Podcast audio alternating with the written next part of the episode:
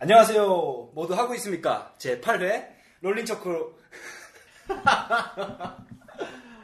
안녕하세요. 안 될 것 같아 이거. 어, 접자.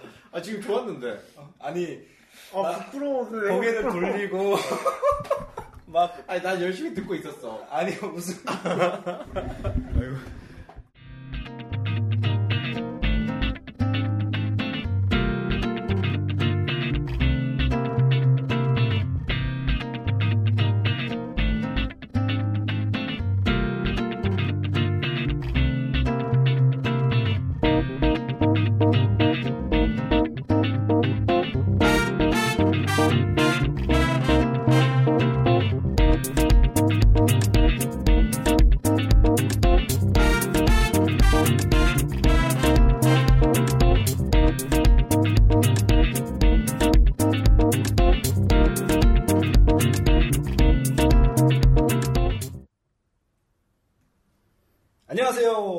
안녕하세요. 모두 하고 있습니까? 역사적인 제 8회입니다. 오늘 진행을 맡은 롤링 초크입니다. 오늘은 본격 엄마 아빠 설득 방송 우리 아이가 미대를 간대요 편입니다. 간대요. 간대요. 음, 우선 각자 소개를 시작해 보죠. 저는 그림 그리는 롤링 초크입니다. 네 현대미술과 문화 비 문화 비평 문화 문화 연구하는 김영입니다. 웃겨서 못하겠네. 아 나 너무 부끄러워. 소개하시죠. 아, 네 안녕하세요 디자인. 또 이런다. 또 얘만 가면 뭐 이렇게. 네 안녕하세요. 뭐, 방송 다 망했어? 너 뭐 초상집 갔다 왔냐? 인사를 못해. 되게 슬픈 사연이 있는 것 같아. 네 안녕하세요 디자인과 서브컬처를 사랑하는 로이입니다. 아 네. 제가 너무 처음에 인사할 때 tone down 된다고 김영님이랑 어, 롤링 초크님이 이렇게 업시켜서 한다고 했는데 좋네요. 다시 녹음하고 싶네요. 아니요 좋아요. 훨씬 좋다, 훨씬. 네, 그리고 오늘부터 함께하게 된 새 멤버가 있어요. 먼저 인사 부탁드릴게요. 네, 안녕하세요. 미술하는 트윙야 제제입니다. 네, 오늘 첫 녹음인데 제재님 자기소개 좀 부탁드릴까요? 네, 저는 그림 그리고 있고요. 네. 주로 섬나라 대중문화 이쪽이 제주 관심사예요. 음, 네. 어떤 대중문화 어떤 거요? 대중문화요? 그냥 그냥 이것저것 뭐 드라마나 뭐 영화나 만화나 애니메이션이나 음, 네. 음. 저도 일본 드라마 되게 많이 봤는데 어, 어떤 거 보셨어요? 어 기무라 타쿠야 주연한 거는 거의 다 본 것 같고 아, 뭐 Love Shuffle 뭐 유성의 인연 그러니까 좀 몇 년 전에 한참 볼 때가 있어가지고 그때 많이 봤어요. 근데 유명한 것들 많이 보신 것 같아요. 아 네. 아, 더 많이, 마이너한 것도 챙겨 보시는 저, 거예요? 저는 주로 경찰 드라마 이런 거 어. 범죄 수사물 춤추는 대수사선 되게 좋아했는데. 네 되게 올드한 어, 우리 로이님이 올드하다는 얘기가 처음 나왔습니다. 음, 네, 제가 제일 어리지 않아요? 그쵸? 그렇죠. 네. 제가. 여기 평균 연령을 좀 낮춰드리려고 음, 네, 확 낮추셨어요. 했습니다 성공했습니다. 오늘 분위기가 유난히 좋았던 이유가 여자 멤버가 새로 들어왔기 때문이죠. 네. 아, 롤링 초크님이 한껏 업되신 것 같아요. 네. 네. 그렇게, 그렇게 시작할 줄 몰랐습니다. 아, 광대가 막 천장에 닿을 것 같아요. 광대 내리고 하자. 네, 제재님에 대한 자세한 얘기는 천천히, 천천히 진행을 하면서 들어보고요. 우선 한 주간 어떻게 보냈는지 근황 얘기부터 해볼까요? 네. 어, 김영님 어떻게 보내셨어요? 어, 저는 이제 매번 근황 토크를 하잖아요. 네. 근황 토크 할 때마다 좀, 하, 이 근황도 내가 생각을 해야 돼, 해와야 되나 이런 생각이 들어서, 이제 그냥 앞으로 작, 작가들의 전시를 하나씩 소개를 할까. 음. 제가 그래도 매주 전시를 세네 개씩은 보는 편인데, 어, 엄청 많이 보네요. 네, 그래서 그냥 그 전시를 조금씩 소개하면 어떨까 하나씩만 음. 그 중에 제일 인상적이었던 거. 그래서 오늘 뭐 다들 동의하시나요? 네, 재밌을 것 같아요. 재밌을 것 같아요. 어, 오늘 소개할 거는 이수경 작가의 개인전을 보고 왔어요. 음, 지금 황학동 근처에 케이크 갤러리라는 데가 있는데 거기서 이제 이수경 작가가 이번에 어, 전시를 열었, 열었습니다. 혐오스러운 어떤 서울의 풍경들을 이제 catch를 해서 그런 catch catch된 물건들, 사물들을 가져와서 되게 직관적인 시각 언어로 이렇게 어, 입체물로 제작해서 음, 전시장을 약간 부티크 shop처럼 바꿔놨어요. 어떻게요? 부티크샵? 어, 아, 디스플레이를 그렇게 네, 한 거예요? 디스플레이를 그런 물건들을 이렇게, 이렇게 올려놓고 되게 어, 샵을 돌듯이 볼 수 있게 그렇게 음. 해놨는데 되게 인상적이었고 좋은 전시였던 것 같아요. 그래서 이런 식으로 그냥 매주 하나씩 네. 간단하게 소개를 하겠습니다. 어, 이수경전은 언제까지 하는 거예요? 어, 이 전시는 6월 26일까지 해요. 일요일까지. 음. 시간 되시는 분은 가셔서 구경하시면 좋을 것 같습니다. 그 화학동 막 전자제품 팔고 막 이런데 그 한가운데 있거든요. 갤러리가. 그 6층인가에 있어요. 그래서 엘리베이터를 타고 말도 안 되는 공간처럼 생긴 데를 들어가야 이제 전시장에 띵 나오는데 너무 동네랑도 잘 어울리고 전시도 좋고 재밌는 전시가 될 것 같습니다. 어, 어, 재밌겠네요. 네. 음, 로이님은 어떻게 보내셨나요? 네, 저는 뭐 변함없고요. 오늘 녹음하는 날이 6월 3일인데 오늘부터 NBA 파이널이 시작이 됐습니다. 그래서 첫 경기를 봤는데 너무 흥미로운 경기여서 오늘 너무 재밌었고 그리고 오늘 이대호 선수가 너무 잘해가지고 그거 보니까 아저 대단했어. 끝내줬죠. 어. 오늘 대타로 나와가지고 음. 3타수 4만타 1홈런 오, 이거- 그리고 그 팀 이름이 뭐지? 시애틀 메리너스가 거의 12대 2로 지고 있었는데 그거를 역전했어. 7회에만 10점을 냈어요. 헐. 9점 아닌가? 10점? 10점 차를 역전시켰어요. 이대호가 해낸 거예요, 혼자서? 아니, 그러니까 혼자서는 아닌데 6회에 5점 내고 7회에 9점 냈나? 아무튼 뭐 그랬는데 그 추격에 이제 물꼬를 튼 게 이대호인 거지. 음. 대타로 딱 나와가지고 3런 홈런 딱 쳐가지고 역전에 물꼬를 텄지. 재진님 야구 좋아하시나요? 아니, 무슨 소린지 하나도 모르겠어요. 저도, 저도 모르겠어요. 그냥 맞장구 치는 거예요. 아, 그랬구나. 아, 로이님이 NBA 얘기할 때마다 저걸 어떻게 맞장구를 쳐줘야 될지 되게 난감했는데 오늘은 뒤에 이대호 얘기를 해서 아. 제가 맞장구 쳤습니다. 네. 어, 제재님은 최근에 어떻게 지내셨나요? 저요, 어, 오랜만에 극장에 가서 영화를 봤어요. 어, 뭐 보셨어요? 아실려나? 잘 모르실 것 같은데, 동급생이라고, 그 게임 아닙니까? 아니요? 게임 아니고요. 아, 여기서 세대 차이가. 게임 아니고요. 네.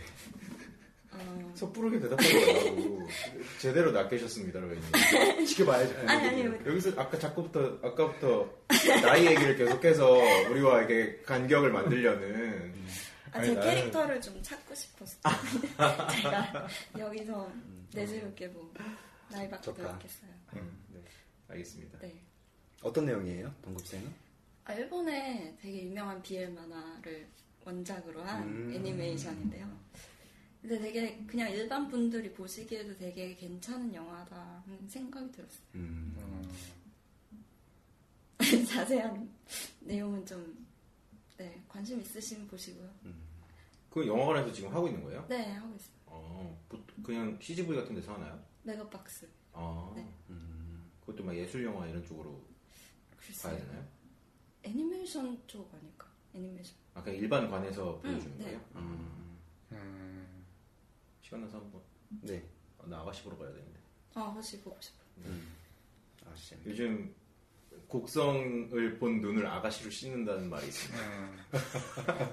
보고 싶다. 어, 저는 곡성도 되게 재밌게 봤는데. 아, 오컬트 또 좋아하시나요? 아, 좀 그쪽, 네, 제 취향이었어요. 네. 아, 저희는 곡성 욕을 한참 했거든요. 아, 그래요? 많이 편집해서 내보냈는데 네. 한참 해- 해놓고 마- 많이 잘랐죠. 욕, 욕이 난무했지. 로이님 어떻게, 지, 아, 네? 이대 아무도 둘이 맨날 헷갈려. 롤초님 어떻게 보내셨어요?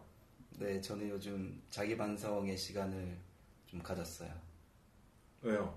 반성은 뭐 맨날 해야지. 네, 근데 좀 요즘 일정이 좀 빡빡하게 지내긴 하는데 변명이 되겠지만 제 작업을 요즘 별로 못 하고 있었어요. 그래서 자신한 저 자신한테 좀 소홀하게 대한 것 같아서 다시 혼자서 반성하고 각오를 다지면서 아, 자기 자기를, 자기 자신을 덜 사랑했다? 네. 그래서 반성을 했다? 네. 특이하네요. 아니 나보고 뭐 처음부터 처지네 어쩌네 해놓고 자기가 톤다 시켜놓고 있어. 아 처음에 오프닝은 상쾌하게 해야지. 한 조루야. 빨리 꺼져. 체력이 다 해가고 있네요. 음. 네, 그 다음 덕분에 이 정도 하고 다음 코너로 넘어가죠.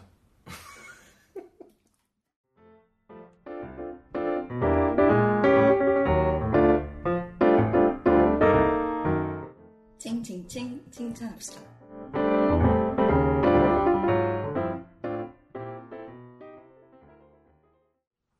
롤링 축구님이 코너를 하나 새로 만드셨어요. 네, 저 혼자 만든 건 아니고 네. 여러분들의 의견과 음, 아이디어를 받아서 함께 종합을 해서 만들어 봤습니다. 우리가 살면서 그냥 생활을 하면서 이렇게 칭찬할 일들이 거의 없는 것 같아요 요즘에. 네, 점점 각박하게 살고 있죠. 네, 그래서 저희가 그냥 지나가다가 나한테 이상하게 친절하게 구는 사람이나 식당 가서 친절했던 아줌마가 괜히 이상하게 기억에 남고 음.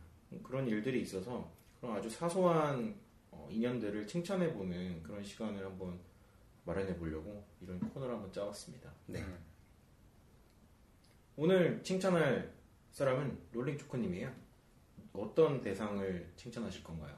네, 제가 오늘 칭찬하고 싶은 분은 어, 신촌의 현대백화점 남성복 코너에 있는 점원 분입니다.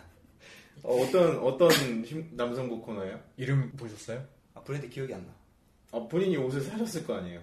근데 브랜드를 안 보고 옷을 사가지고 브랜드도 잘 모르고 아, 보통 그냥 눈에 띄는 걸 이렇게 사시나요? 네 아, 아. 보통 그러지 않아요? 보통 브랜드를 고르지 않아요? 나는 되게 고르는 편인데. 어, 모르죠. 그래서 그 점원이 어떤 칭찬할 거리를 만, 만들었나요? 네 제가 티셔츠를 사고 싶어서 남성복 층을 이렇게 돌아다니면서 여기저기 기웃기웃 하고 있는데 어, 예쁜 옷이 있는 거예요. 그래서 가게로 들어갔죠. 갔는데 점원분이 내가 오건 말건 신경을 안 쓰고 쳐다도 안 보고 있는 거예요. 음. 어, 너무 고마운 거예요. 아 그게 고마운 거예요? 네.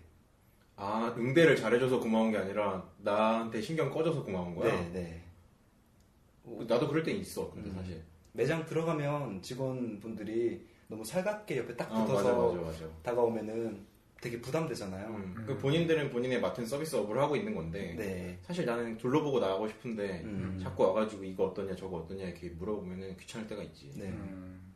그래서 좀 그런 부담감 없이 음. 되게 편하게 보니까 음. 또 사고 싶은 마음도 생기고 음. 그래서 티셔츠 두 장을 질렀거든요. 그냥 그분이 네가 옷을 안 살 것 같이 생- 생겼다고 생각한 건 아닐까? 뭐 어쨌든 아무튼 저는 그 그분의 무심함에 네. 너무 고마웠어요. 어, 특이하다. 아, 이런 코너군요 이게. 네. 이게 이상한 거 칭찬하는 코너군요. 이딴 식으로 갈 겁니다. 네. 네, 뭔가 수습이 안 되는 느낌이긴 한데. 아, 좀- 공감하시는 분도 되게 많을 거예요. 이거 들으면서. 어, 나는 좀 공감했어. 음. 나도 그렇게 달라붙는 사람이 너무 싫더라고. 음. 그쵸. 그냥 돈 낼 때쯤 돼서 이렇게 와서 이게 뭐 사이즈가 있는지 없는지 이런 것만 좀 친절하게 얘기해 줬으면 좋겠어. 음, 맞아요. 지금 좀 약간 구차해지는 느낌인데. 빨리 너무 김영님 넘어가시죠. 열심히 커버를 쳐주시니까 너무 찰지는 그러니까 내 말이. 좀 더 구질구질하게 가볼까요? 아니 되게 난 칭찬할 만하다 생각하려고 열심히 노력을 했는데 이렇게 칭찬할 줄 몰랐어요. 뭐 백화점 점원이 뭐 옷을 놓고 갔는데 이렇게 음, 찾아줬다거나 음, 음. 연락이 왔다거나 뭐 음. 이런 건 줄 알았는데 음. 약간 미담이 아니라 그냥 지 편해서 네, 전 그분 너무 감사했습니다. 네, 어쨌든 신촌 백화점에 남성복 네. 여자 점원분 아, 남자분이었어요. 아 남자분이었어요? 네. 몇 층인지도 모르죠. 4층인가 5층인가 했을 거예요. 아, 나 길치 맞나 보다.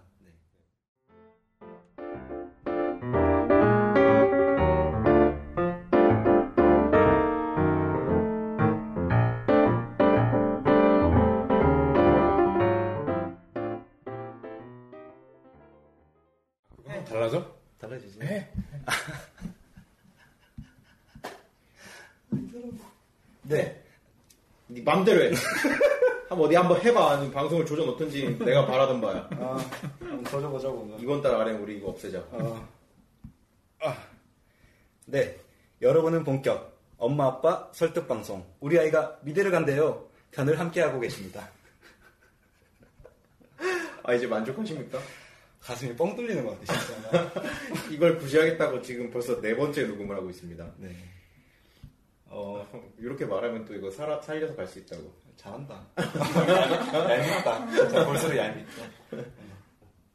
오늘 방송을 할 내용은 미대를 다니고 있는 학생들 혹은 미대를 준비하고 있는 입시생들 혹은 입시생들 입, 입시생들 혹은 음, 그런 자녀분들을 둔 학부모님들을 위해서 어, 미래가 무엇을 하는 데인지 음. 어떤 교육을 받고 졸업을 하면 어떤 활동을 할 수 있는지에 대해서 자세히 설명을 드리려고 합니다. 미대 가고 싶은데 집안에서 반대하는 사람이 들으면 딱 좋을 것 같아요. 그래서 엄마 아빠 들려주는 거지. 음. 아니지. 자기가 포기하는 거지. 이 방송을 듣고. 아 이거 듣고 아안 되겠다 역시 이렇게 부모님이 옳았어. 이렇게 어. 생각하는 거지. 인문계 가자 뭐 이래. 아니죠 이과를 가야죠. 아 이과를 이과를 가야죠. 이공계가 됐으니까. 네 그렇네요. 네. 하셔야죠. 어, 왜 또 이렇게 축축 처지고 있어? 아 내가 반복하는 거 잘 못해서 어, 반복하면 되게 기운 빠지, 빠지더라고. 알았어 이제 반복 안 할게. 그래. 너 하고 싶은 대로 해. 너한테 날개를 달아줄게. 나라. 네. 어, 저 개인적으로 겪었던 일인데, 음, 제가 미대를 가고 싶다고 생각했던 고등학생일 때부터 미대를 입학하고 학교를 다니면서 또 졸업하고 어, 작가 활동을 계속 해나가면서 매번 부모님을 설득하고 성과를 말씀드리고 하는 과정이 있었어요. 어, 그때마다 이렇게 다 PT를 한 겁니까? PT를 못하고 간단하게 나 이렇게 뭐 전시 이번에 전시를 해요 라든지 아, 네, 이번에 뭐 어디에 공모전에 됐어요 이런 걸 알려드리는 거죠. 어, 되게 보통 아들들이 이런 거 잘 안 하지 않습니까? 아, 나도 다 해. 나만 안 해? 왜? 왜 안 해? 집안에서 네가 어떻게 사는지를 몰라? 전혀 난 그런 거 얘기해 본 적이 없는데? 그럼 주변 엄마랑 아빠랑 무슨 얘기해? 돈은 언제 벌 거니? 결혼은 언제 할 거니? 이런 거. 집안에서 별로 얘기 안 하는 것 같은데. 엄마 반찬 딴 거 없어요 이런 거. 아니, 우리 집은 참 이렇게 각자 방에서 잘 안 나와. 아 진짜? 어. 근데 집안마다 다 특징이 좀 있는 것 같아요. 되게 의외의 구석들이 되게 많더라고요. 네 맞아요. 그래서 거의 집안에 있으면 말을 할 일이 없어. 제재님은 어때요? 저, 저 되게 방치되는 타입이에요. 아, 아, 이렇게 그냥 내놓고 내놓은 키우는 자식. 네. 음, 그래도 물어보지 않아요? 뭘요? 어떻게 요즘 뭐 하고 지내니 이런 거. 전혀. 오. 저희도 좀, 저 버린, 버린 애라서. 저희 아버지가 아, 난 버림받지 않았어. 아직 버린 거지만. 난 명확하게 좀 구분을 하고 싶네. 네. 난 아직 버림받진 않았어. 음, 아 그냥 집안 스타일이. 그거를 물어봐. 버렸는지 안 버렸는지. 그걸 얘기 안 해줬을 수도 있어. 서로 각자 방에 있느라고. 아, 그런가? 어, 정상적으로 버려진. 음, 아, 저희 아버지는 분명하게 저한테 얘기하셨어요. 너는 실패한 자식이라고. 그러더니 그때 제 동생을 유학을 보내시더라고요. 음. 그 이후로 아 난 실패했구나. 아이고. 혼자 어떻게든 커야겠다라고 생각했죠. 그러니까 하나를 실패하셨으니까 다른 하나라도 어떻게 잘 해보시겠다. 네 그렇죠 그런 의도로 이제 유학을. 네 제가 생각할 때도 제가 스탯을 잘못 찍은 것 같습니다 stat을 너무 미술적에만 찍어놔가지고 아 stat. 네. 처음에 자식 키울 때 stat을 잘 찍어야 된다고. 그래, 너무 몰빵하면 안 돼. 어, 너무 한쪽에 몰빵 이거 돌이킬 수도 없어. 그치. 분산 투자를 해야지. 실제 게임에서도 stat 돌이키려면 많은 돈이 들어갑니다. 음. 다시 키워야죠. 음, 처음부터 다 아이디를 새로 만들어야죠. 그렇군요. 네. 그렇게 해서 오늘은 그러면 stat을 잘못 찍은 롤초님이 하는 방송. 네 스탯을 잘못 찍은 롤초님이 네. 그동안 부모님께 구구절절하게 네. 설명드렸던 내용을 방송하는 건가요? 네. 실제로 저희 어머니 아버지가 네. 저한테 매번 물어보세요. 음. 어떻게 지내니? 뭐 음. 요즘 뭐 어떤 걸로 돈 버니? 음, 뭐 밥은 잘 먹냐? 하시는데 어, 매번 그래도 압력을 넣으시죠. 뭐 교직을 준비해야 되지 않겠냐? 뭐 이런 거. 어, 직업을 구해야지. 근데 뭐 작가 활동하고 있어요라고 말씀드려도 음, 그게 뭔지 잘 모르시니까 음, 그래서 어느 날 제가 하루 딱 날을 잡아가지고 음, 쫙 설명을 드렸어요. 음, 미술계는 이런 이런 이런 것이 있고 나는 이렇게 시작을 하고 있고 그래서 전체적으로 봤을 때 나는 이쯤에 있다. 그래서 다음번으로 여기를 가려는 걸 준비하고 있다. 음. 라고 세부적으로 말씀을 딱 드리니까 음, 조금 이해가 되셨는지 음. 그다음부터는 이제 그런 말씀은 딱히 안 하시더라고요. 어디쯤에 있는 거예요 그러면? 조금 낮아요. 너도 물어봐 버려졌는지. 그 얘기를 듣고 버렸을 수도 있어. 그치. 전화가 좀 뜸하긴 하더라고요. 어, 엄마 아빠한테 버려지기 위한 방송. 아, 저는 이거 듣는 분들이, 학생분들이 이 방송을 듣고, 어, 각자의 부모님한테 이런 설득을 할 수 있는 논리를 아니면 이런 배경들을 어, 딱, 가- 딱 듣고 어, 만들어주셨으면 좋겠어요. 음. 확실히 그런 건 필요해. 음. 그냥 고등학교 때 나도 생각해 보면은 내가 미술을 한다라고 했을 때 엄마 아빠를 설득시키진 않았던 것 같아. 그냥 막무가내로 했지. 음. 그냥 막 뭔가 이렇게 논리적으로 내가 미대에 가는데 뭐 회화과를 가면 뭐 어떻게 하고 무슨 과를 가면 어떻게 하고 뭐 이런 거를 설득할 생각을 안 하고 그냥 어 나 그림 그리고 싶어 막 이렇게 우겼던 것 같아. 그러니까 때를 쓰셨군요. 저도 비슷했던 것 같아요. 음. 그냥 좀 고등학교 1학년 때 한참 막 이렇게 방황하던 시기가 있었는데 이렇게 막 방황하다가 뭔가 충격을 받게 된 계기가 있었어요. 아, 내 이렇게 살면 진짜 아무것도 안 되겠다. 아, 그때 한참 나이트 다녔다고 하던 그때요? 네? 네? 아 그러셨어요? 고등학생이 나이트를 다닌다고? 잘한다. 이거 뭐 어떻게 받아야 될지 모르겠는데. 그 요럴 때 막 쳐 어차피 다 잘릴 거거든.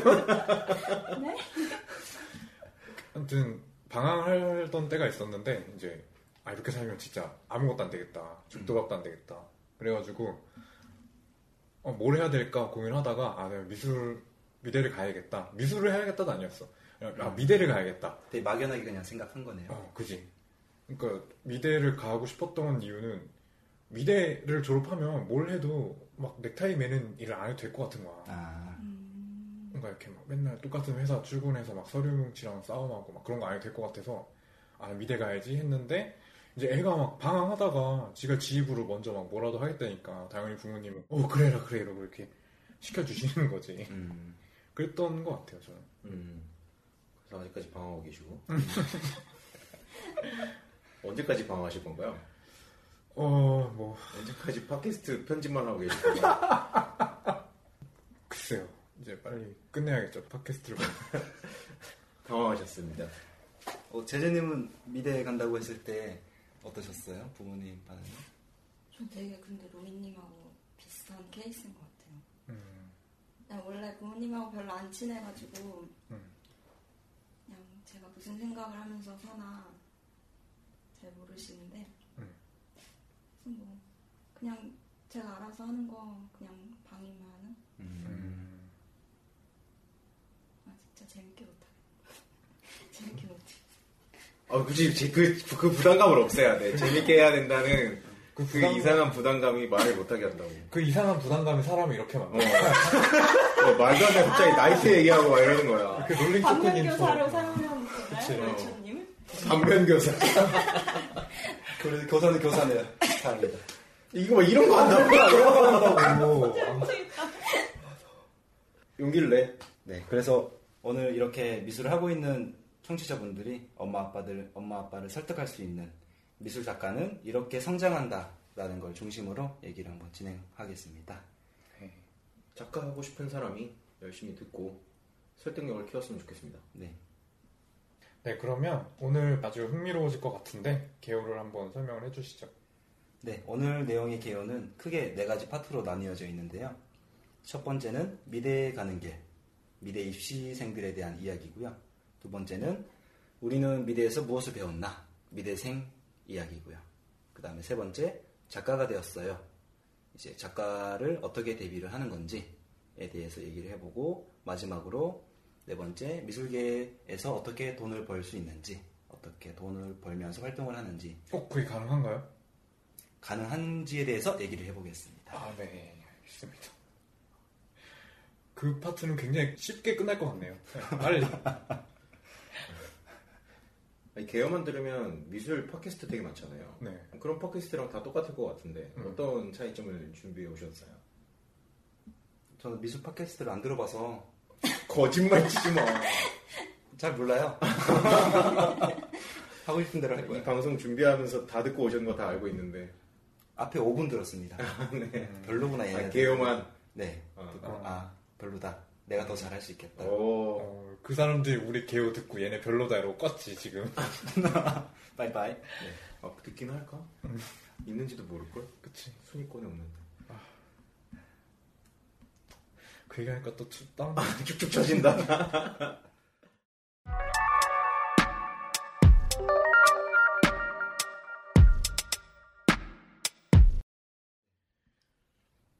그러면은 첫 번째 미대 가는 길 이야기는 로이님이 한번 설명을 해주실 거예요. 네, 제가 그 미대에 어떤 학과들이 있는지 어, 소개를 해드릴 텐데요. 우리 어머님들 잘 들으시고 또 뭐 자녀가 없더라도 조카가 만약에 미대를 가고 싶어 한다. 근데 뭐 내가 좀 알아봐야겠다 하는 분들이 또 있을 수 있어요. 그런 분들 잘 들으시고 참고를 좀 하시기 바랍니다. 일단 미대에는 크게 세 가지 부류의 과들이 있어요. 뭐 이거를 벗어나는 애들도 있긴 한데 근데 거의 이 세 개 걸려요. 일단 순수 미술. 순수 미술은 미술에서 디자인이 떨어져 나가면서 디자인을 옛날 말로 상업 미술 막 이렇게 촌스럽게 표현을 했죠. 네. 그거에 반해서 이제 회화, 판화, 조각 이런 것들을 순수 미술이라고 지칭을 하는데 어, 그쪽 과들이라고 보시면 되고요. 흔히 얘기하는 이제 예술가가 나오는 아티스트가 배출되는 학과인 거죠. 순수가 가장 미술에서는 가장 아트로 어, 옛날부터 고전 때부터 있었던 그 여러분들이 생각하시는 그런 고전 미술에 제일 가까운 네. 미술이에요. 계열이에요. 그쵸? 그래서 순수에는 회화과가 있고요. 음. 그 다음에 입체과, 그러니까 조속과, 그러니까 입체물을 만드는 과예요. 평면과 입체죠. 네. 그리고 마지막으로 동양학과 이런 과들이 있습니다. 옛날에는 판학과도 있었는데요. 판학과는 지금 남아있는 학교가 거의 없어요. 음. 판학, 판화 자체가 인기가 없어져가지고 음. 그래서 판학과가 대부분 이제 회화과나 입체과의 안에 내부적인 전공 수업 같은 거로 이렇게 어, 들어왔고요. 그래서 크게 보면 이렇게 세 가지가 남아있다고 할 수 있습니다. 네. 디자인은 뭐 시각 디자인이라던가 산업 디자인, 공업 디자인, 뭐 패션 디자인 이런 과들이 있는 쪽을 디자인과라고 할 수 있고요. 그리고 공예는 제3의 영역이라고 하는데 어, 이제 이쪽에 있는 과들은 뭐 도자공예나 금속공예, 목공예, 뭐 유리공예 이런 걸 가르치는 학과들이 있습니다.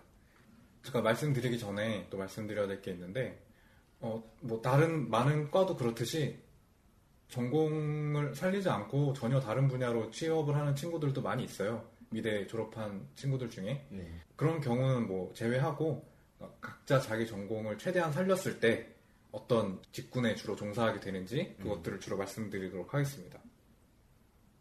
그러면 먼저 순수 미술 쪽 과부터 간단하게 말씀을 드릴게요. 근데 여기서 제가 하나 첨부한 내용이 있는데 여러분들의 그 소중한 자녀가 다치면 안 되잖아요. 네. 네, 그러니까 가까이 가서 작업을 할 때 얼마나 위험한지 그 위험도를 제가 별 다섯 개 만점으로 해가지고 정리를 해드리겠습니다. 군대가? 아, 어느 부대가 위험한지 이런 거 얘기해 주는 거야? 그쵸. 거의 그 수준이네. 그럼 애가 거기 가면 막 작업도 해야 되고 과제도 해야 되고 그런데. 실제로 내 친구도 막 손 잘리고 막 다치더라고. 그렇게 어려운 미대를 제가 해냈습니다. 그럼, 제가 무사히 졸업했습니다. 그럼 뭐 멀쩡하게 4년 졸업한 게 얼마나 다행인데 손가락 하나 없고 이런 사람들 많잖아. 네, 손가락 4개까지 잘리는 것 같습니다. 네. 그러니까 이렇게 위험합니다 미대가. 그러니까 제가 이거 위험도를 설명을 드리는 겁니다. 음. 어? 맞아요. 내 금이야 오기야 키운 아이가 막 엄마 나 손가락이 없어졌어 이러고 집에 오면은 얼마나 마음이 아프겠습니까? 아니, 제목이 미대 가는 길이고 미대 입시생 대상으로 하는데 손가락 잘린 얘기하고 있고 과 소개부터 그 정도 각오를 하고 가야 된다 이겁니다. 이게 뭐 전투예요 미술은. 워낙 힘들기 때문에. 쉬운 길이 아니죠. 그렇죠. 네, 먼저 그 회화과부터 설명을 드리겠습니다. 뭐 회화과 학교마다 좀 이름이 달라요. 뭐 회화과, 뭐 서양학과, 뭐 이런 식으로 뭐 흔히 얘기를 하는데 이제 주로 유화, 아크릴화 이런 거를 중심으로 하고요.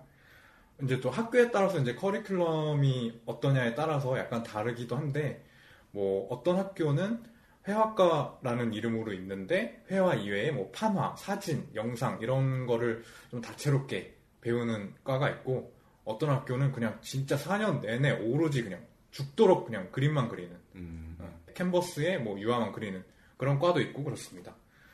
그런 거는 좀 학교를 미리 가기 전에 확실하게 좀 한번 알아보시는 게 좋을 것 같고요. 어, 회화과를 졸업하면 뭐가 되냐면 주로 이제 뭐 백수나 어, 무직 뭐 이런 이야기를 듣는 직업 분류에서 이제 그런 쪽으로 분류가 되는 직업들이 많이 됩니다. 농담이고요. 제대로 얘기하면 뭐 작가, 그리고 뭐 이론 쪽으로 빠져서 평론가나 큐레이터 이런 게 되는 사람도 있고요. 네. 회화과는 이렇고요. 회화과의 과제시 위험도는 별 5개 만점에 3개입니다. 얼마 안 되네? 네. 얼마 안 돼요. 엄청 높을 줄 알았는데. 어, 회화과 사실 주로 하는 작업이 이제 뭐 painting, 그림 그리는 거라고 생각을 하면 거기서 어, 맞이할 수 있는 어떤 위험은 뭐 그 기름이 좀 몸에 안 좋다, 뭐그 정도. 아니야 실기실에서 바퀴벌레가 죽어나가던데. 그러니까 내가 봤어. 몸에 그렇게 안 좋은 거죠. 네. 근데 뭐 유황물감이 독성이 좀 세요. 그쵸. 네. 근데 그 실기실 안에서 이제 학생들은 많이 이게 먹고 자고 뭐 그렇게 많이 합니다. 바퀴벌레가 죽어 있다고요? 그러니까 여기서 알 수 있는 게 이 회화과 학생들이 바퀴벌레보다 질기다는 거죠. 더럽다는 거지. 엄청 더러워요. 네. 뭐 그거 이외에 뭐 이제 각종 연장질을 하다가 좀 다치는 경우가 많아요. 뭐 톱질, 뭐 전동 톱을 쓰다가 이렇게 뭐 손가락에 잘렸는데 그거를 이제 뭐 응급처치를 잘 해가지고 병원에 이제 가서 뭐 붙이고 뭐 이런 사람도 있고요. 뭐 불 같은 거는 뭐 그냥 뭐 1년에 한 번씩 그냥 나는 거고. 네. 어느 학교에 그게 1년에 한 번씩 그리나요? 어, 우리 학교에서는 그랬는데? 저 4년 졸업하면서 감전 3번 당했어요. 이렇습니다. 네. 아 근데 이 기준이 네. 상대적인 거예요? 아니면 어떤 절대적인 기준치? 아, 상대적, 제가, 제 기준에서 상대적으로 이제 매겼습니다. 회합가를 이제 별 3개를 제가 기준으로 했고요. 아, 이 정도, 회합가 정도는 한, 어, 별 3개 정도 될 것 같다. 네, 제가 그렇게 판단을 해서 그렇게 내렸습니다. 어, 다음은 판화가인데요. 판화는 이제 주로 판화를 달아요. 네. 많은 판화들이 있죠. 여기도 이제 회합가랑 비슷합니다. 뭐 졸업 후 진로도 비슷하고 커리큘럼도 뭐 학교에 따라서 어떤 학, 학과는 그림도 그리고 뭐 사진도 찍고 막 다양하게 하게, 하는데 뭐 어떤 학교는 그냥 진짜 주구장창 판화만 하고 그런 학교들이 있어요. 판학과는 지금 남아있는 학교가 거의 없죠. 네, 거의 없습니다. 가제실 위험도 별 3개입니다. 조각칼 위험하고요. 네. 아, 판화할 때 약품 처리하는 거 뭐 그거 몸에 안 좋다고 해요. 그리고 프레스에 그 손가락 끼면은 짝비 됩니다. 그 오한마를 손 찍힌 짝비 되니까 그거 굉장히 조심하셔야 되고요. 동양학과 있잖아요. 네. 네, 동양학과 있죠. 까먹을 뻔했어. 네, 동양학과는 어, 주로 이제 한국화. 네, 한국화를 생각하시면 돼요. 그 화선지 같은 주로 화선지가 아닌 종이에도 많이 작업을 하죠. 어, 종이나 아니면 그 캔버스에도 작업을 하는데 거기에 이제 그림을 그리는 겁니다. 근데 요새 사실 동양화를 따로 구분할 만큼 그렇게 그런가? 걔네도 뭐 서양화 재료 많이 쓰지 않나? 많이 쓰죠. 음. 많이 바뀌기도 했고 동양화 재료로만 한다라는 게 사실 이제 약간 불분명해졌고 경계가 되게 사라져 사라지다 보니까 네. 음, 불분명해졌는데 동양학과 안에서는 여전히 그 커리큘럼 자체는 한국화를 기본으로 하고 있죠. 네, 네, 네. 그리고 저 친구 중에 불교 미술 음. 하는 친구가 있는데 아, 네네. 네, 네. 맨날 과제로 탱화 같은 거 그리고 아, 네, 동국대가 제일 유명하죠. 그쵸. 불교 미술과. 음. 불미도 어떻게 보면 순수 미술 카테고리에 넣어야겠네요. 동양화랑은 좀 다르니까요. 네, 계속 전혀 생각도 안 했던 분야들이 계속 어, 나오고 있는데, 네, 불교 미술과도 있죠. 네. 어, 근데 불교 미술과는 제가 어떤 커리큘럼이 있는지 제가 잘 모르겠네요. 음. 네, 또 뭐 있지? 또 뭐 빼먹은 거냐? 그리고. 이제 입체 계열로 넘어가자면 입체 계열이라고 해봤자 사실 뭐 그냥 조속과라고 생각하시면 돼요. 네, 여기서는 이제 주로 입체 작업을 주로 하는데 돌 조각도 하고 뭐 철 용접 같은 것도 하고 그다음에 석고를 부어서 캐스팅을 하기도 하고 그런 작업들을 주로 합니다. 굉장히 이제 사실 제가 생각했을 때 미대 안에서 가장 육체적으로 힘든 과라고 생각이 들어요. 그래서 여기가 별 다섯 개입니다. 위험도가 다섯 개인 거예요. 네. 맞아, 여긴 그럴만해. 네. 워낙 살벌한 공구들을 많이 쓰고 음. 뭐 그라인더라던가 뭐 용접 기계, 뭐 불, 뭐 네, 그런 다양한 공구를 많이 쓰기 때문에 특별히 주의를 많이 해야 되고 어, 그런 거 이외에도 조선은 사실 스포츠예요. 거의 몸을 굉장히 많이 쓰기 때문에 이 육체적 피로도가 정말 엄청납니다. 그 굉장히 보면 희한하게 조소하는 친구들이 보면은 원래 그런 친구들이 조소를 하는지 아니면 조소를 해서 그렇게 된 건지 모르겠는데 뭐야? 조석과 비하 발언하려고? 아닙니다. 어, 되게 건장하다고요. 되게 건장한 친구들이 많아요. 이렇게 뭔가 이렇게 딱 어? 알지? 알잖아. 네. 딱 이렇게 뭔가 네 그렇습니다. 근데 조소 석조가 진짜 위험해요. 석조 하는 거 그쵸. 반 석조장에서 그 돌가루가 쫙 날리는데 아 그쵸. 이게 내성이 생겨가지고 마스크를 안 하고 하는 경우도 되게 많더라고요. 음, 음, 음. 그리고 그게 이제 폐에 쌓여요. 그대로. 그쵸. 그게 그렇게 몸에 이제 폐에 쌓이면은 안 좋지. 그렇게 그런 건강상의 위험까지 생각하면은 정말 네. 별 6개도 모자랍니다, 진짜 조속과는. 네, 이제 디자인 계열로 넘어가겠습니다. 어, 디자인과는 크게 양분할 수 있을 것 같아요. 어, 먼저 시각 디자인과가 있고요. 그 다음에 산업 디자인. 이 산업 디자인은 학교에 따라서 뭐 공업 디자인이라고 이야기를 하기도 합니다. 이렇게 두 가지 과로 나뉘는데, 어, 먼저 시각 디자인부터 설명을 드리자면, 시각 디자인 계열은 디자인 계열의 회화과라고 불려요. 그러니까 이렇게 표현을 하는 게 회화과를 나오면 예전에 순수미술 쪽에 과가 굉장히 세분화되어 있을 때 판학과, 사진, 동양화 뭐 이런 것들이 굉장히 다양하게 세분화되어 있을 때 회화과를 나오면 어, 그런 것들을 다 어느 정도 할 줄 안다 뭐 이렇게 얘기를 했었다고 해요. 네. 그래서 시각 디자인과를 나오면 다른 디자인 분야 웬만한 거는 그냥 얼추 한다. 음. 어, 그런 의미로 이런 별명이 붙어 있었는데 요새는 잘 안 쓰는 것 같아요. 워낙 과마다 전문성이 좀 기- 많이 깊어진 것 같기도 하고. 시각 디자인과를 보통 영어로 visual communication design이라고 많이 하는데 시각으로 소통하는 디자인을 한다 이거죠. 그러니까 눈에 보이는 건 다 디자인한다고 할 수 있습니다.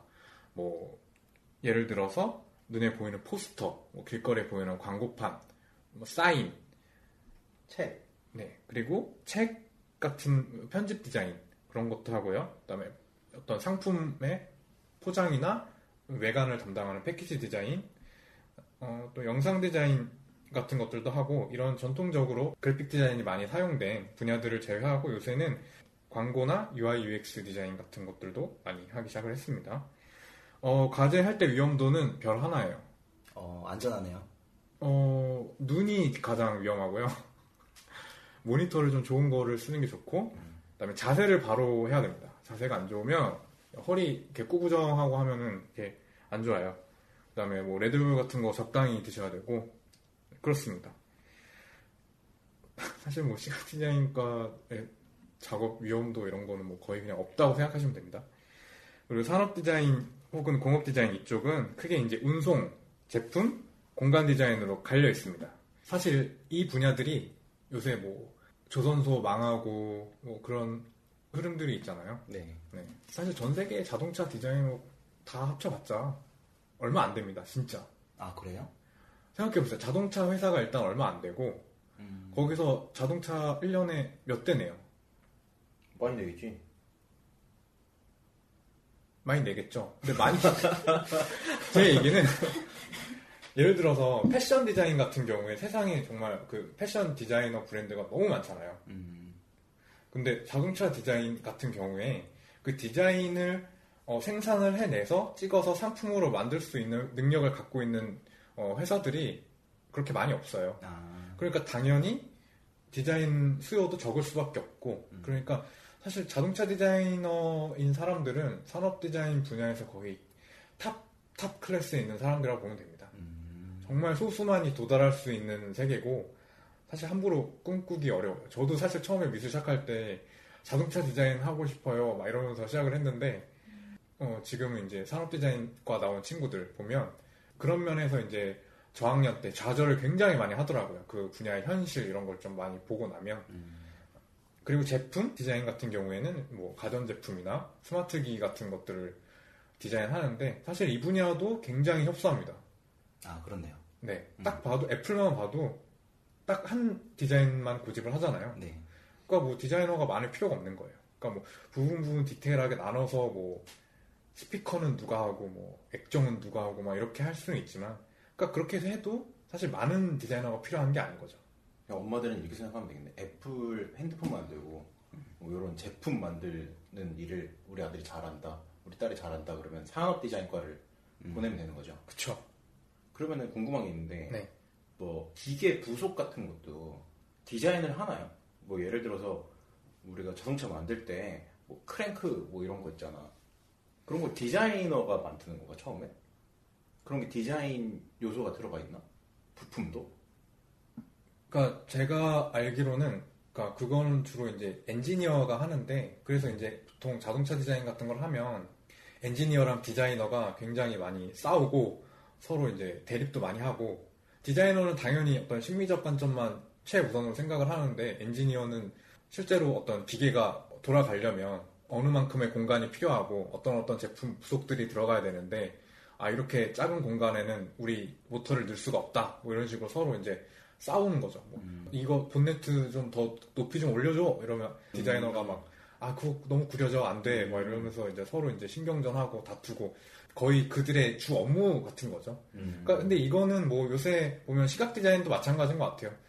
앱이나 뭐 이런 분야에 많이 어, 시각 디자이너들이 진출을 하다 보니까 코딩을 하는 프로그래머들 있잖아요. 네. 그리고 또 디자인을 하는 디자이너는 그 화면을 UI를 디자인한단 말이에요. 그러면 뭐 프로그래머들은 아 여기서 이 화면에서 이런 기능이 들어가야 되는데 뭐 이 버튼이 하나 더 추가돼야 된다. 그럼 뭐 디자이너는 아 여기서 버튼 더 추가 못한다. 여기서 버튼 더 추가하면 아, 너무 구려진다. 뭐 이런 식으로 이제 싸우고 그거 조율하는 게 굉장히 큰 일이에요. 실제로 웃을 일이 아니라 굉장히 큰 일이라서 아예 그 조율을 담당하는 직원도 있어요. 아, 협상 직원. 네, 큰 회사 같은 경우에 아예 그 조율을 담당하는 사람도 있어요. 음. 네, 그래서 뭐 산업 디자인도 요새는 좀 관심사를 많이 돌린 것 같아요. 그래서 UI, UX 이런 쪽으로 관심을 돌려서 그쪽으로 많이 진로를 나가는 친구들을 많이 봤습니다. 뭐 과제할 때 위험도는 디자인과 같은 경우에 제가 별 두 개를 줬습니다. 음. 목업 같은 걸 만드는데 그때 조금 위험해 보이더라고요. 그래서 CD가보다는 하나 올려줬습니다. 네, 다음은 영상 디자인인데요. 영상 디자인은 말 그대로 주로 영상을 다룹니다. 뭐 실사 영상부터 애니메이션까지 다양하게 다루는 것 같고요. 졸업 후 진로는 이제 영상을 다루는 작가가 된다거나 아니면 어, 영상 스튜디오나 관련 회사에 뭐 취직을 할 수도 있습니다. 근데 영상 쪽에서 대기업에 가는 건 거의 뭐 바늘구멍 통과하는 것과 같다고 보시면 되고요. 그러니까 영상 자기 전공을 살려서 가려면 과제실 위험도는 별 하나입니다. 시각 디자인과랑 비슷하다고 생각하고요. 그리고 패션 디자인과입니다. 패션 디자인과는 옷을 만드는데 지금 잘 모르는 쪽이에요. 근데 둘 중에 하나인 것 같아요. 뭐 실험적인 옷을 만들거나 뭐 진짜 입을 만한 옷을 만들거나 둘 중에 하나인 것 같은데 네. 어 이쪽은 전공을 살리면 이제 패션 디자인계로 들어가게 되는데 좀 노동 착취가 심한 분야여가지고 좀 걱정이 많이 되실 겁니다. 학교 다닐 때 여자애들이 패션 디자이너 하고 싶다는 애 진짜 많았던 것 같아요. 그쵸. 네. 그런 환상이 있죠. 음. 과제실 위험도는 어, 별 두 개입니다. 바느질 할 때 좀 손가락 같은 거 다칠 수 있고요. 어, 재봉틀에 손가락 박힌 사람 많아. 그치. 어, 이거 진짜, 진짜 위험한 거. 음, 그래서 이렇게 마디가 딱 잘리잖아. 그리고 뭐 가위질 이런, 이런 거 하는데 그 원단 자르는 거이가 엄청 날카로워요. 음, 맞아. 그거 조심해야 되고 미싱질 이거 아까 조심해야 되고 네 그렇습니다. 다음은 실내 디자인과입니다.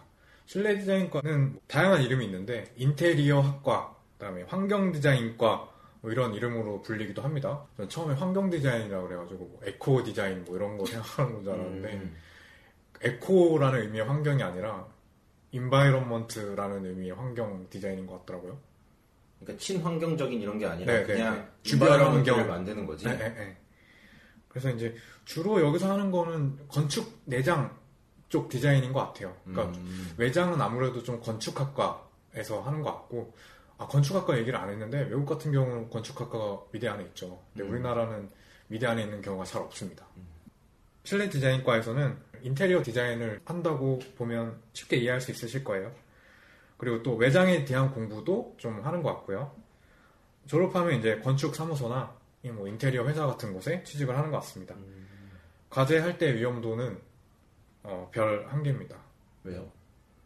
뭐 딱히 위험한 건 없는 것 같아요. 뭐 현장 나가고 그래야 될 거 아니야. 안전부 쓰고. 아 그런 거 없습니다. 아, 디자인만 하면 됩니까? 네. 아, 그- 괜찮네요. 네. 그리고 이 친구들도 보면은 그쪽 분야가 좀 어두운 것 같아요, 많이 전망이. 왜 아파트는 이렇게 계속 지어주고 있는데? 그럼에도 불구하고 아파트 안에 디자인은 사실 뭐다 아, 천편일률적이니까 너무 standard 해가지고 그런 거. 네, 그래서 실내 디자인 하는 친구들이 막 가구 를 공부해서 뭐 가구 쪽으로 가기도 하고 뭐 음. 그런 경우도 있더라고요. 아, 가구 디자인과도 따로 있지 않아요? 있죠. 근데 보통 목조형과 뭐 이렇게 얘기해서 아, 목조, 음. 네, 나중에 목공예과 설명드릴 때 같이 설명드릴 겁니다. 네. 공예과로 넘어가도록 하겠습니다. 공예과는 일단 도예과가 있고요. 도자공예과 뭐 이렇게 이야기도 많이 합니다. 엄마들이 좋아하는 거예요. 그쵸? 아 그래요? 네. 엄마들이 나이 먹고 도자기 만드는 거 그런 거 취미로 배우잖아. 음. 네. 여기서 하는 거는 제가 봤을 때 사용이 가능한 도자기를 만드느냐, 사용이 불가능한 도자기를 만드느냐, 음. 그게 차이인 것 같아요. 아, 가능하면 상업이고 네. 안 가능하면 아트고. 네, 그쵸. 웃긴다. 좀 그, 그렇게 구분이 되는 것 그러면 같아요. 아트는 쓸모 없는 거야? 어, 뭐, 그 유리공예 같은 것도 하고요. 이렇게 어머님들이 좋아하실 만한 집에 이렇게 딱 하나 갖다 놓으면은 예쁠 만한 그런 거 많이 하는 것 같습니다. 음, 돈이 많이 드나 봐요. 그쵸. 음. 꽤 많이 나가죠. 어, 뭐 주로 졸업하면 도예가가 되거나, 뭐, 그런 것 같아요. 뭐 도예가가 아니라면 사실 뭐 도자공예과 전공을 살려서 뭘 하는지 제가 공예과에 대한 이해가 없어서 잘 모르겠습니다, 솔직히. 가제실 위험도 뭐 제 기준입니다. 별 3개입니다. 어, 어, 이건 좀 위험하네. 그 가마를 쓰는데 도자기를 구우려면 가마를 써야죠. 네. 그 가마가 굉장히 뜨거워요. 근데 가만히 들어가는 건 아니잖아. 몇천 독짓는 늙은이 가만히 들어가잖아. 그, 그렇게 해서 죽잖아. 어. 에밀레 종 그런 거죠. 뭐라고? 밀레 좀 애기 넣어가지고 만든 거잖아. 아 근데 그 실제로 그 가마가 뭐 제가 그런 사례를 보- 이렇게 직접 본 건 아닌데 사실 가마가 굉장히 위험하다고 하더라고요. 내 그- 친구들 가마에다 도자기 넣고 삼겹살을 갖고 와서 거기다 삼겹살을 구워 먹고 있더라고. 어 그런 거는 많이 있는 것 같아요. 어, 진짜 맛있대 그게. 네. 그 가마에다가 삼천도 막 이렇게 되니까 네, 네, 네. 순식간에 익어서 나오는 거야. 네. 그러면 육즙이 막 이렇게 찌걱찌걱 나온다. 맛있겠다. 네. 그 도예과 뭐 많이 삼겹살 네 삼겹살 많이 먹는 겁니다. 겁니다. 좋겠다. 아, 이러면 도예과 나온 사람들이 굉장히 기분이 나쁠 수가 있다고. 음, 지금 비하 발언한 것 같아. 그치? 어. 이거는 김영님의 발언입니다. 네. 마음대로 해. 네. 다음은 금속공예과입니다. 금속공예과는 주로 이제 주얼리 같은 걸 만드는데 사실 제가 봤을 때 이거 편견일지 모르겠는데 공예과는 다 비슷한 것 같아요. 사용이 가능한 걸 만들면 상업적이고 사용이 불가능한 걸 만들면 좀 아트 쪽이고 그렇게 되는 것 같은데 금속공예도 이제 뭐 사용 가능한 주얼리 같은 걸 만들기도 하고요. 어, 혹은 뭐 사용이 불가능한 어떤 장식품이나 뭐 기념품 이런 것들을 뭐 만들기도 하는 것 같아요. 근데 사용 가능하면서도 네.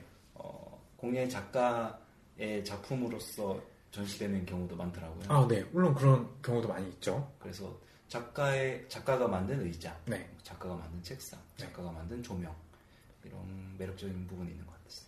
네. 음.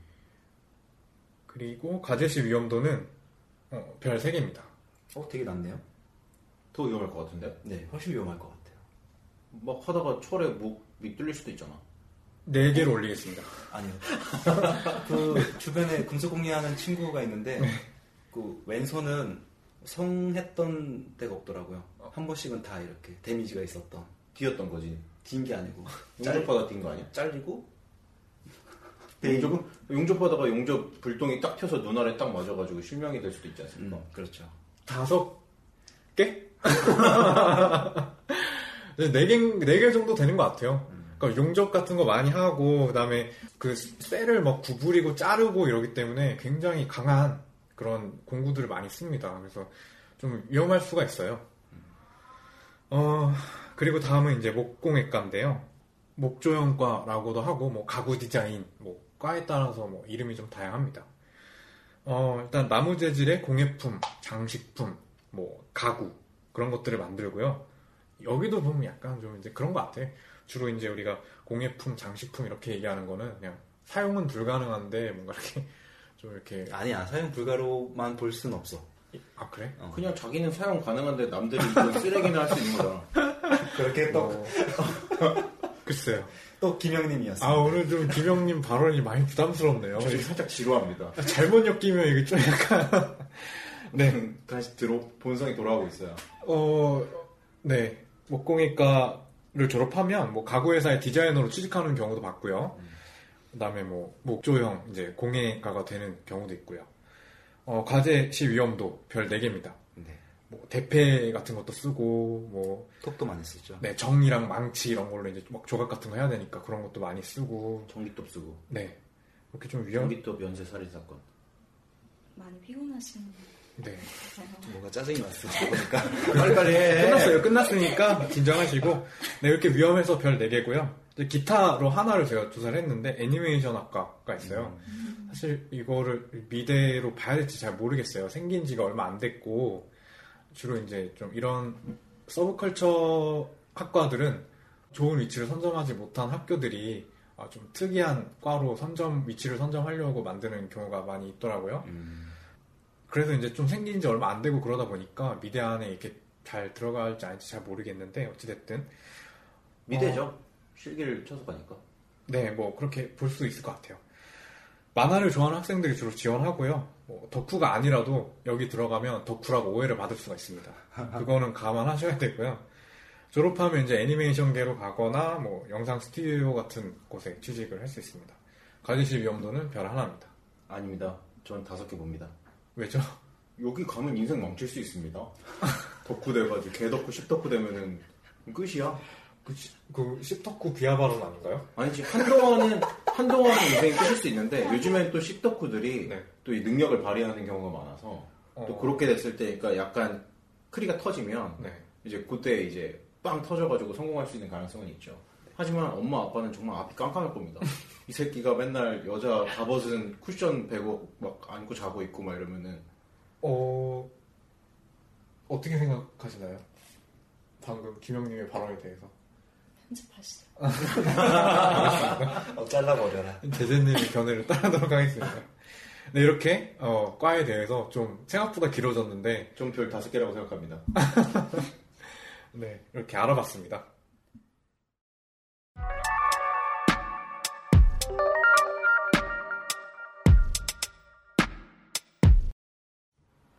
네, 이렇게 로이님의 설명으로 미대 각 학과별로 뭘 배우고 졸업하고 어떤 일들을 하는지 쭉 한번 살펴봤습니다. 네. 그러면 이제 간단하게 어, 미대를 가려면 입시 미술을 해야 되잖아요. 그쵸. 실기를 배워서 실기 시험을 치고 음, 대학을 가니까 입시 미술 비용 제일 궁금한 건 비용일 거예요. 엄마들이 진짜 궁금해할 것 같아요. 네. 뭐 과별 실기 내용은 학생들이 미술학원에서 열심히 개별적으로 디테일하게 배우는 거니까 음. 그거는 패스를 하고 네. 입시 미술 비용을 한번 살펴보죠. 제가 홍대 앞에 있는 학원들을 중심으로 전화 상담을 한번 해봤어요. 음, 전화를 쫙 철저해, 철저해. 무슨 르뽀 같은데? 준비해 왔어. 네, 열심히 했습니다. 좀 전화를 쫙 돌렸는데 네. 대부분의 학원들은 전화 상담으로는 수업료를 자세히 얘기를 안 해주더라고요. 음, 이게 영업 비밀인가 봐요. 음, 그 가격 자체가 경쟁력이 되는 부분이라서 그런지 음. 직접 와서 상담을 하고 어, 가격을 얘기해주겠다고 하더라고요. 그럼에도 불구하고 굉장히 큰 대형, 대형 학원들은 자신감 있게 아주 친절하게 대답을 해줬어요. 그, 대형 학원이 어디예요? 어, 홍대 앞에 있는 학원들로 보면은 어, 순수 회화 파트에는 전원 미술 학원이 가장 큰 편이고요. 얘기해도 되는데 전원에서 광고비 받아보세요. 왜? 이런 거 얘기하면 왜 안 돼? 아니, 우리가 이렇게 홍보해 주니까 광고비 받아오라고. 음. 그리고 디자인 파트는 그린섬 미술학원이 가장 큰 것 같았고요. 음. 저 전원미술학원 나왔습니다. 아, 저는 출신. 네. 대전원 출신입니다. 어, 앞에 대가 붙네요. 네. 멋있다. 전통과 역사의 전원미술학원이죠. 지금 망했지만. 지금 망했어요? 네, 지금 많이 쇠퇴했어요. 쇠퇴했는데도 제일 커요. 음, 저는 이 미술학원 부심을 이해할 수 없습니다. 나도. 지금 필드에서 활동하는 친구들 진짜 많아요. 전원미술학원 출신 중에. 아. 전원이 워낙 크니까, 워낙 많으니까. 음, 음, 그렇죠. 음. 그렇기도 하고. 뭐, 좋은, 좋은 재원들이 많이 음, 가, 가겠죠. 잘하는 애들 많아요. 네, 그래서 알아본 수업료는요, 어, 회화나 조소, 디자인 학원들이 수업료가 크게 차이, 차이가 나진 않았어요. 거의 다 비슷했는데, 우선 예비반의 경우 예비반이라고 하면 고 1, 고등학교 1학년, 2학년들을 얘기하고요. 보통 일주일에 4일, 4일일 때 4타임, 저녁 수업만 하는 경우 어, 50만 원에서 55만 원 정도였어요. 음. 학원마다 약간씩 차이가 나는데 그게 5만 원 이상의 차이는 아니고 한 1, 2만 원, 2, 3만 원 안에서 어, 차이가 나고요. 그리고 수- 시기력이 부족해서 수업 일자를 더 느리게 되면은 늘어나는 수업 일- 일자만큼 수업료가 이렇게 정비례해서 올라가고요. 음. 근데 예전 저 다닐 때에 비해서 그렇게 많이 늘어나진 않은 것 같네요. 아 그래요? 네, 물론 비슷한 뭐 것 같은데. 제가 미술학원 다닌 지 몇 년 안 되긴 했지만 네, 한 15년 정도밖에 안 됐죠. 농담을 할, 거, 할 거면 웃기게 하세요. 농담이 진담이 잘 모르겠어요. 차라리 뭐 한 30년 되셨죠? 뭐 이렇게 쓰던가 애매하게 맞는 것처럼 치니까 뭐 어떻게 계산하고? 있었어 나는. 난 진짜 15년 된 것 같은데. 난 정확히 15년 됐거든. 어 그래? 그지? 아니지 형 고등학교 때부터 다녔으니까. 아, 고등학교 그래. 1학년을 생각하면 15년 됐지. 어, 나이 공개 하나요, 김현님? 그런 얘기 좀 하지 말고. 네, 그렇고요. 3학년 입시반은 어, 예비반보다 10만 원 가량 더 비싼 가격이었어요. 그래서 음, 60만 원에서 65만 원 정도이고요.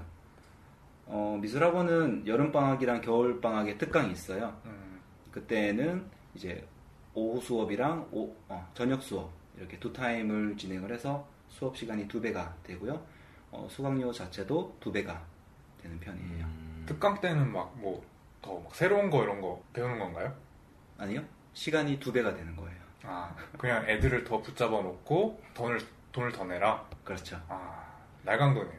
실기력이라는 게 시간에 정비례해서 늘기 때문에 음, 어, 앉아 있으면 늘어요. 실제로 학원에서 시간을 보내는 만큼 는다고 저는 생각을 하는 편입니다. 아니었군요, 로이. 네. 저는 완전 동의합니다. 근데 오늘 좀 이렇게 신나게 가려고 한 거 아닙니까? 어, 좀 너무, 너무 쳐졌어. 초반 러시에 체력이 다 빠진 것 같아요. 곧 주무실 것 같은데 롤링 조크님. 저한테 넘기세요. 좀 누워서 해도 돼요? 아, 네, 그렇고요. 그리고 미술학원의 하이라이트라고 하면 고3 때 수능 시험을 치고 정시 전형을 하는 어, 1월, 아, 12월 말부터 1월까지 그때가 가장 피크로 수업을 많이 하는데 그때는 하루에 세 타임씩 수업을 해요. 음, 학생들이 오전, 오후, 저녁 하루 왼종일 학원에 박혀서 수업을 하죠. 세 타임이면 몇 시간이죠? 아, 한 타임에 4시간씩 진행을 해요. 그러면 12시간 있는 거네요? 그렇죠. 네. 굉장히 빡센 시간이죠. 저 다닐 때 진짜 힘들었던 것 같아요. 저 때는 미술학원에 그 요즘에는 이제 학원 법 같은 게 있어가지고 네. 10시 이후에는 수업을 못해요. 음. 그래서 모든 학원이 다 10시에 끝나게 되는데 우리 때는 그런 게 없었어. 어, 나도 그랬던 것 같아. 그래가지고 우리 때는 새벽 2시까지 선생님들이 붙잡아 놓고 음, 근데 애들이 그 입시 막판 되면은 자기도 실력이 안 내는 게 답답하니까 음. 새벽 2시가 돼도 한 명도 안 가고 다 남아있어요. 음, 어, 저는 그런 게 있었습니다. 뭐가? 네? 그 뭐가 제한. 있었어? 제한이 있었다고? 네. 알겠습니다. 아, 여기서 또 세대 차이가 느껴지네요. 네, 감사합니다. 제재님도 가만히 있는데 지가 뭔데? 여기서, 야, 너랑 나랑 그렇게 미세하게 잘라서 뭐 하려고. 아 근데 우리 때부터 갑자기 그게 생겨가지고 어. 우리 막 이렇게 블라인드 쳐놓고 거의 몰래 하듯이 이렇게 수업하고 그랬었어. 음, 맞아. 딱 그때쯤이었던 것 같습니다. 음. 그때는 수업 시간이 3배로 느니까 수강료도 3배가 되는 거죠. 네. 그래서 그때 학원비가 가장 많이 들 때예요. 네. 그래서 집에 부담이 가장 많이 드는 시기, 시기죠. 네. 미술학원 입장에서는 한미천 두둑히 땡기는 때죠. 그렇죠. 대목이죠. 네. 그 대목에 대형 학원의 단점이 드러나요. 음. 대형 학원을 다녀보니까 음. 새벽부터 나가잖아요. 네. 그러니까 새벽에 나가는 이유는 시작이 9시인데 음. 새벽부터 나가면 미리 연습하려고 나가는 것도 있지만 자리 잡는 싸움이 진짜 치열하거든요. 아, 학생들끼리. 네, 그러니까 정모라를 그리더라도 뭐 석고가 나오면은 이 석고가 쉽게 그릴 수 있는 게 있단 말이에요. 그렇죠. 측면을 그리면 편하잖아요. 음. 그러니까 정면 눈 두 개 그리는 거 하나 그리는 게 편한 거지. 음. 그 측면 자리를 잡기 위해서 저는 새벽 6시에 나가서 자리 잡고 집에 와서 오면서 이제 삼각김밥 같은 거 사갖고 아이고. 먹고 다시 집에 가서 한두 시간 자고 그러고 나왔던 것 같아요. 음. 근데 저는 그게 중요하다고 생각이 드는 게 저는 좀 작은 미술학원을 나왔거든요. 네. 그래서 그런 과정이 없었어요. 음. 근데 이게 중요한 게 진짜 막상 실기 때 되면 그 시기장 고사에 들어가는 그 순간에 자리 싸움이 엄청 치열합니다. 맞아 맞아요. 그러니까 이런 자리 싸움을 하는 게 어떻게 보면은 음. 미리 사전 연습을 하는 걸 수도 있어요. 음. 그러니까 저처럼 만약에 작은 학원만 다니다가 그렇게 자리 싸움하는 경험이 없으면 벌써 그 실기고사 들어가는 순간에 벌써 좀 당황을 하고 음. 좀 꼬이기 시작합니다. 음. 네. 맞아 맞아. 그래서 그런 게 좀 중요할 수도 있어요, 사실. 네. 근데 여기서 이제 좀 세대 차이가 확 느껴지는 게 요즘 입시에서는 석고를 거의 안 그리거든요. 그쵸. 인체랑 이제 다른 걸로 많이 넘어와서 어, 저도 속- 안 그, 네. 예전 같은 그런 치열한 자리 싸움은 거의 없, 다고 보시면 될 거예요. 어, 형평성이 생겼구나. 네. 그래서 모델이 나오는 시험이기 때문에 음. 어, 그날 그냥 자연스럽게 앉아 있으면 모델이 어떻게 어, 느 각도로 보게 될지 아니면 자리도 추첨해서 학원에서도 추첨해서 하고 아, 그리고 뭐 다 똑같은 참고 사진을 주고 네. 그거 보고 그려라 뭐 네. 이러는 데도 아, 있더라고요. 진짜? 네, 네. 그래서- 모델이 시간대 별로 이렇게 도나? 이렇게 네. 빼- 아 그런 건 아니 모델은 가만히 있어. 네. 가만히 아, 난 다른 사람들이 다 그리기 편하게끔 모델 이렇게 돌아주는 줄 알았어. 네. 이렇게 미술학원 수업비를 알아봤고요. 음. 그 다음 이렇게 힘들게 학생이 학원에 처박혀 왔고 열심히 그림 그리고 흙으로 만들고 디자인 만 디자인 수업하고 해서 대학에 갔어요. 음. 그렇게 많은 비용을 내고 대학에 갔는데 그게 끝이냐? 여기서부터 시작입니다.